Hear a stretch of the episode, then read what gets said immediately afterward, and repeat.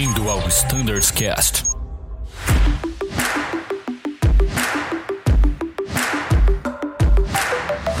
Olá pessoal, sejam todos muito bem-vindos ao Standards Cast. Eu sou o Danilo e este é o Standards Cast especial do A320, onde falaremos sobre o ciclo de simulador RST Charlie. Para essa gravação de hoje, eu convidei aqui Edson Scrignoli e Vidotto. Fala aí pessoal, vocês estão bem?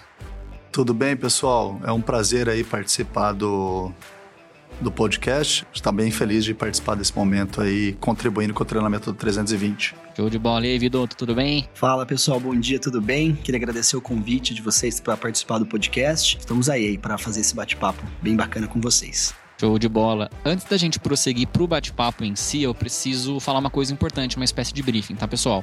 O objetivo desse podcast não é servir como um guia de manobras ou um macetário para o simulador. O estudo dos manuais aplicáveis, FCOM, FCTM, AFM, o que for do avião, é o, a fonte principal de consulta e continua valendo. Nosso objetivo aqui é tratar de alguns aspectos da RSTCHAR que podem gerar mais dificuldade e esclarecer uma coisinha ou outra que a gente julga importante. Aqui o Edson, como coordenador de treinamento, ele já vai se apresentar, todo mundo conhece, mas o objetivo aqui é servir como um complemento e não como um material de substituição. Então não usem esse podcast como um macetário, como um guia de manobras, porque não é essa a intenção, tá bom? Depois não, não, avisa, não falem que a gente não avisou, né? É melhor é falar é dessa forma. É isso aí. E sem maiores delongas, então, bem, Edson, todo mundo te conhece, mas seria legal você falar só a tua função atual na empresa e a gente prossegue então. É isso aí, eu estou na Azul desde 2010. Nesse momento estou como coordenador de treinamento do 320, fazem dois anos que eu estou como coordenador de treinamento do 320 e sempre trabalhando aí para contribuir com a melhoria do treinamento. Legal. Show de bola. Vidoto, fala um pouquinho sobre você. Bom, pessoal, estou é, aqui na Azul desde 2014, ingressei no ATR, e desde 2017 estou na 320, onde eu tive a oportunidade de voltar como instrutor de solo e também auxiliar aí, né, o Edson, toda a turma na instrução do, do Airbus A320. Muito bom, alto nível esse podcast, hein, pessoal? E bem, já falamos demais, vamos falar de assuntos técnicos, que é o que interessa, né? Quero começar a nossa conversa falando um pouquinho da operação em Congonhas. O que, que você pode dizer pra gente, dentro do ciclo RST Charlie, sobre a operação em Congonhas? É, o que é legal de Congonhas foi uma grande certificação que a gente conseguiu esse ano, né? O, o ingresso nesse aeroporto especial. É, nós temos algumas informações sobre esse aeroporto, né? No MGO, no capítulo 15, tem uma, um cenário sobre esse aeroporto é, vários tópicos que foram definidos entre os setores de safety, flight standard, treinamento, engenharia, chefia de equipamento também estão embutidos no boletim operacional 237. E lembrando que para o piloto fazer essa operação nesse aeroporto especial, ele precisa fazer uma sessão inicial de quatro horas desse aeroporto. Posteriormente, o que acontece nas sessões recorrentes é que ele revalida esse treinamento uh, desse aeroporto especial, né? E nós colocamos o que é a parte que é de instrução em rota, que são 10 pousos, 10 decolagens, no PTO que deu início no mês 9 de 2019, nós já colocamos o que era previsto para ser realizado em rota. Então, os pilotos que fizeram a sessão a partir do mês 9 do ano passado, 2019, para frente,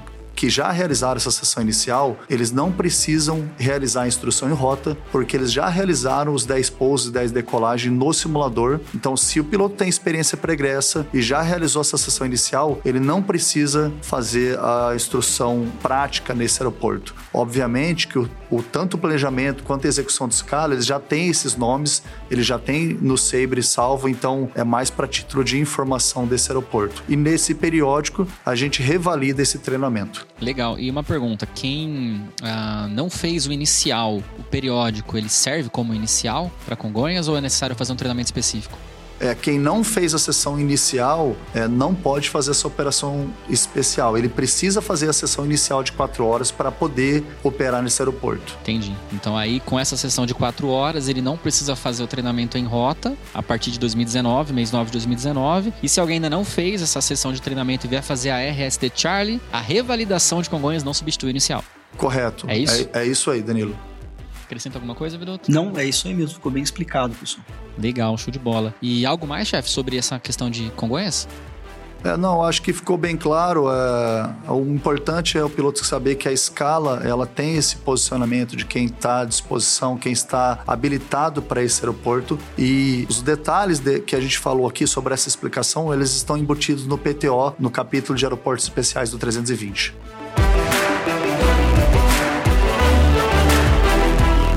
Fantástico, fenomenal. E a gente sabe que a RST Charlie tem algumas manobras que fazem parte do nosso dia a dia de treinamento, né? Cada seis meses a gente vai refazer essas manobras. E uma delas é o wind shear. A gente sabe que o 320, o Airbus, ele tem um sistema de detecção automática desse fenômeno, uh, mas em quais situações esse sistema de detecção ele vai estar operativo, ele vai funcionar, chefe? É, eu queria falar um pouquinho sobre o wind shear. O que é interessante, a gente dividir ela, a gente conversa bastante sobre a wind shear, tanto na aula teórica, no periódico inicial, na aula teórica do nosso recorrente, uhum. é, quanto no simulador. A gente bate um papo, não faz um briefing com os pilotos sobre isso antes da sessão, né? Legal. É importante dividir que tem que o Windshear é dividido em duas partes: o Reactive Windshear, que ele vem do próprio sistema FAC, uhum. e o Predictive Windshear, que ele vem do próprio radar, né? Legal. Então, a, a, identificação, obviamente, é uma grande variação de velocidade, de pitch do avião. É de vento, né, que pode ser visualizado por qualquer piloto. E o que eu gosto de chamar a atenção sobre essa manobra é, primeiro que é uma manobra de memory item do 320. Uhum. Todo memory item do, do, avião, ele começa com um callout específico. Verdade. Então, o do reactive, o callout é wind shear toga. Uhum. Para ambos pilotos é, se colocarem, na, entenderem que realmente estão nessa condição de wind shear, né? Sim. Aí, o que o piloto vai fazer? Na decolagem, colocar a manete em toga. Uhum no momento da VR, né, da Rotate, rodar o avião e seguir o SRS. Tá, então vai ter o, o, guidance de qual pitch que ele tem que seguir. Tá, e se tiver inoperativo SRS ou não tiver informação de Flight Direct? Se tiver inoperante, o que o manual fala, ele pede para colocar um pitch próximo de 17,5, né? Se for após a decolagem, o que ele pede é para também colocar em toga. Se tiver autopilot, ele pode ser mantido e também seguir o SRS ou então o pitch 17,5, né? O que me chama a atenção dessa manobra, que eu verifico muito no simulador, é o pós-manobra, né? Uhum. Então é um item muito que tem que ter muita atenção, que basicamente é durante a manobra não mudar a configuração da aeronave, manter o flap, manter o, o slat, manter o trem de pouso, até sair da wind shear.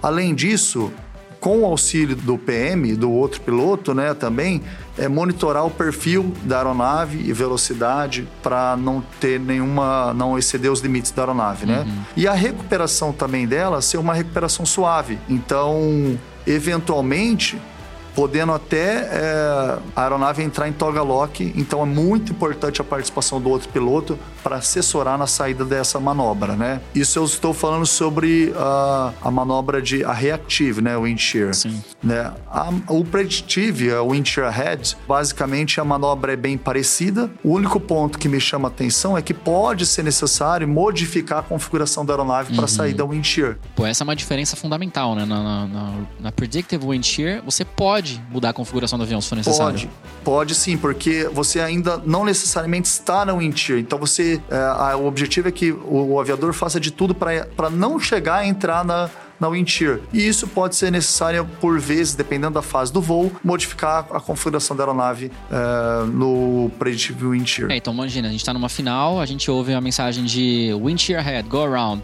a gente arremete. É uma arremetida. Toda arremetida em toga. Isso Você não vai usar o modo soft. Tem, tem soft no 320? Soft Tem soft no 320, mas como a condição está como interior head, a recomendação é colocar em toga também e não usar o soft go around. Mantém toga, positive climb get up, limpa o flap. Aí se no meio dessa, dessa situação toda você ouvir wind shear, wind shear, wind shear, opa, mudou o cenário. Isso. Aí sim mantém a configuração e não mexe nada, porque aí nós saímos da predictive para reactive. Legal, show de bola.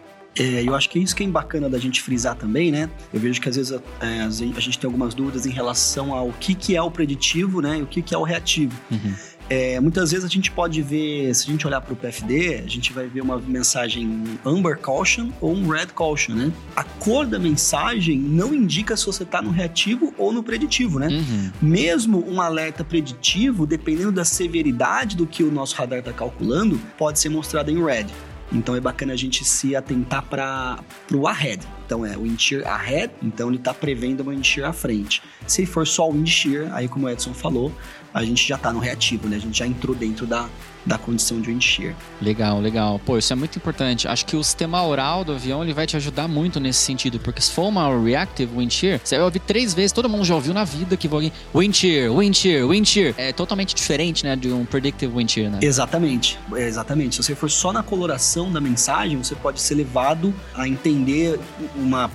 Se você está numa situação errada, né? É, o importante é o aural mesmo e o que aparece escrito no PFD, né? Legal. Complementando isso, Vidal, tem uma coisa que a gente não falou também sobre a questão da decolagem, né? Uhum. Então, se a gente está alinhando para decolar e tem uma informação de wind shear, os nossos manuais, MGO, FCON, ele, ele tem algumas recomendações, né? Então, evitar decolar se tem uma previsão de wind shear, escolher uma pista mais longa, de repente é melhor atrasar um pouco o voo uhum. para evitar entrar numa condição é, de wind shear. Então, isso é legal para os pilotos darem uma olhada nos nossos manuais, o que ele informa em relação a pre, quando tem previsão de wind shear, de repente a gente está no ponto de espera e a torre fala que está com uma previsão de wind shear. Então, é, é legal que os pilotos dêem uma olhada nisso para tentar reagir da melhor maneira possível aí durante o voo. Pô, legal. E o sistema preditivo de wind shear, ele funciona na decolagem até 100 nós, Após isso, não tem nem preditivo nem reativo até que a aeronave esteja né, 50 pés ou 3 segundos, dependendo do sistema. Exatamente. Dentro desse intervalo de 100 nós até a V1, quais são os indicadores para um piloto observar se há o entir? Porque é importante, eu acho que reforçar para o aviador que nós não temos entre 100 nós e isso,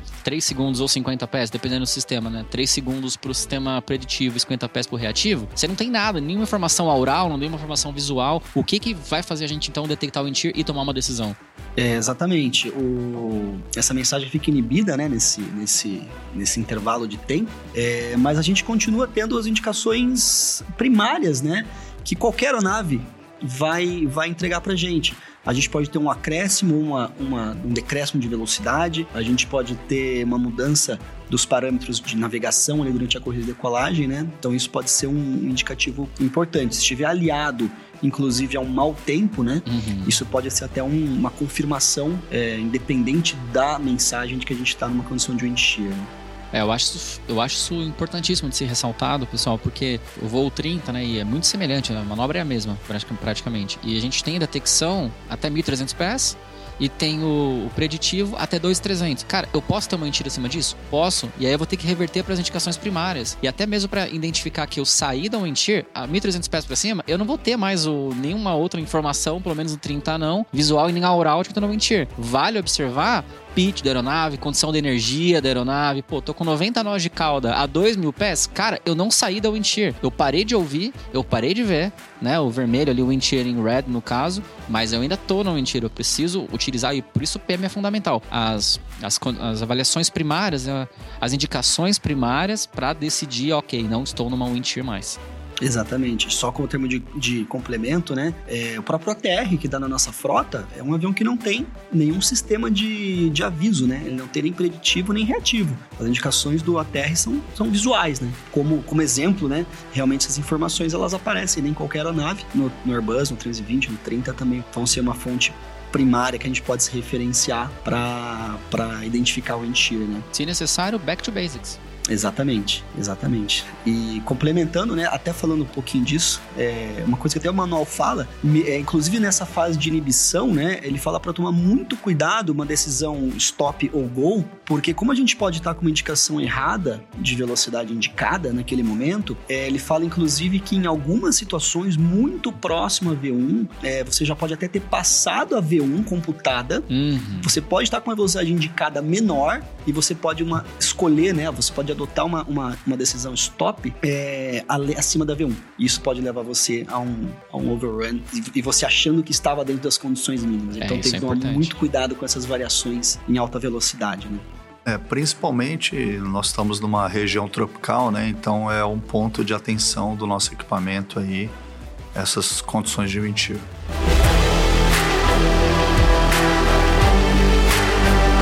Pô, muito legal. Agora que a gente acabou de falar de Windshear, vamos falar do próximo tópico, que é Volcanic Cash. Eu queria fazer essa pergunta pro Vidoto, que eu acho que o Vidoto tá falando pouco aqui, o Vidoto tem que soltar mais aqui no podcast. Vamos lá, vamos colocar um cenário para você, pra gente discutir, tá? está voando nivelado e de repente você percebe algumas oscilações na indicação de um dos seus motores. E junto com isso, você percebe um cheiro diferente, cheiro meio uh, não usual para aquela situação. Que, que isso pode indicar pra gente, Vidoto? Então, ele é bacana de falar do Volcanic Ash porque ele é uma falha muito severa, né? Que pode afetar muitos sistemas da nossa aeronave. E a primeira coisa que eu sempre comento para as pessoas é o seguinte: ele não tem alerta, né? Uhum. Então, uma vez que você se encontra numa situação de Volcanic Ash, você não tem um ECAM, você não tem um aviso, ninguém te informa forma que você está no Volcanic Ash. Então, a primeira coisa é o seguinte: a gente sempre fala, né, que aqui na América do Sul tem bastante vulcão, em algumas operações tem bastante vulcões. Estou voando numa área perigosa, existe um ASHTAM publicado sobre isso, né? Então, isso é uma coisa que já pode elevar nosso alerta situacional. Uma vez que você me colocou nessa situação, poxa, já comecei a ver, a sentir um odor geralmente odor sulfuroso. Comecei a ver indicações de, de motor, parâmetros de velocidade, de altitude, né? Isso são indicativos que podem me confirmar que eu estou no Volcanic Ash, né? Que eu entrei dentro de uma área de cinzas vulcânicas. Aham. A primeira coisa que qualquer avião vai falar, o Airbus não é diferente, né? Se eu tava voando normalmente até então e essa, essa condição começou agora, Uhum. melhor coisa é se fazer um 180. Ponto. Ponto. Então, o U-turn, né? Qualquer, acho que creio que qualquer aeronave, né, que vai, que se encontra nessa, nessa situação, o checklist vai pedir para fazer o U-turn. Uhum. Tá? Dentro disso, existem algumas outras coisas que a gente pode fazer. Avisar o HC, desligar o autotrust, porque eu começo a ter oscilações de potência, né? Uhum.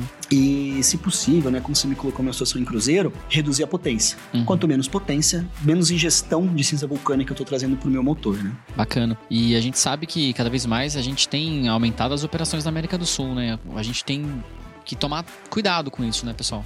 É, é, exatamente. O, o Edson acho que tem, tem bastante dados sobre isso, né?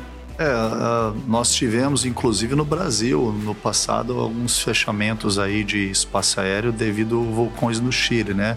Alguns anos atrás. Então, cada vez mais nós aumentamos as operações aí para. Eventualmente ocorrem voos, né? É, nós temos o Bariloche no inverno, Uhum. é, nós temos alguns as voos é, fretamento humanitários, né, para Santiago, Lima, El Salvador. Em dezembro, alguns voos para o Haiti, Guatemala. Então, é um ponto de muita atenção e eu acho que o Vidotro conseguiu explicar é, bem legal sobre essa questão do Volcanic Ash. Pô, legal. Uma coisa que eu acho que é interessante comentar é: não é o memory item, concorda? Exatamente. O que fazer então? A gente vai fazer um U-turn, vai falar com a TC, desligar o autotrust, mas a gente tem um checklist, né? Aonde o piloto consegue encontrar essa informação escrita nos manuais? Exatamente. Esse é um ponto que você pegou que é muito importante. Além da gente não ter mensagem, não é memory item. E geralmente, né, a gente quando não é memory item, a gente se perde um pouco, leva um pouco de tempo para encontrar essa informação. Então, pessoal, é, seja no QRH ou no, no FCOM, essa, o procedimento de fato escrito do Volcanic Ash Encounter, ele vai estar descrito em Abnormal Procedures, Tá. no capítulo de Miscellaneous, tá?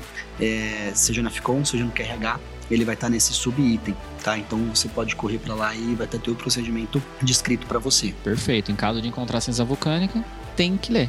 É QRH, ler. é um procedimento abnormal, é o procedimento correto a se fazer, não é o memo item, não tente enfrentar, é U-turn sim, 180 graus e seguir o que está escrito. Exatamente. Uma, uma coisa que é bacana da gente pontuar também, o Volcanic Ash Encounter, né? Lembrar que não é só nosso motor que está ingerindo cinzas vulcânicas, né? Toda, toda aeronave tá. to- Toda a parte de frontal da aeronave está sendo colocada à exposição com as cinzas. E um dos pontos que fica bem exposto são as entradas de pitô, né? Uhum. E o próprio manual, é como ele fala, é que dependendo né, do tipo, da, da densidade, do tempo de exposição, isso pode levar também a um, a um Reliable Speed Indication. Eu acho que você vai estar numa das piores situações, né? Com o seu avião. Se ainda você não tiver tido um flame out, Uhum. ou dual engine flame out, né, alguma coisa do tipo, você vai estar numa situação de unreliable speed. Ou seja, não é brincadeira, né? Não é brincadeira, você vai ter N checklists, você vai ter velocidades que não são fiéis, né, para serem seguidas, então é muito bacana, muito importante você ler realmente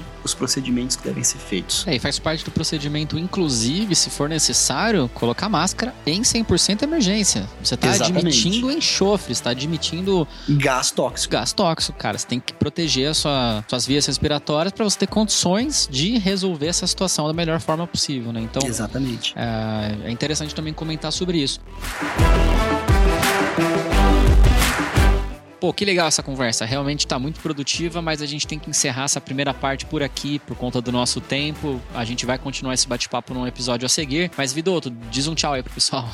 Isso aí, pessoal. É, queria agradecer pelo convite, é, parabenizar pelo excelente trabalho que está sendo feito, né? É, esses podcasts são muito importantes para enriquecer aí nossa cultura aeronáutica, né? Nossa, nós como profissionais da aviação. E agradecer a todos que estão ouvindo aí. Muito obrigado e até a próxima. Beleza, continua esse episódio, hein, Vidoto? Pessoal, Opa. daqui a pouco vai ouvir o próximo aí. Isso Chefe aí. Edson, diga um tchau rapidinho pro pessoal. É isso aí, eu gostaria de agradecer, pessoal, e colocar todo o nosso time de operações de treinamento aí à disposição para que a gente mantenha um ótimo clima de, de trabalho aí, um ótimo clima de, no treinamento. Muito obrigado. Beleza, e esse episódio continua, fiquem ligados. Logo aqui abaixo vai ter a parte 2. Até a próxima aí, tchau.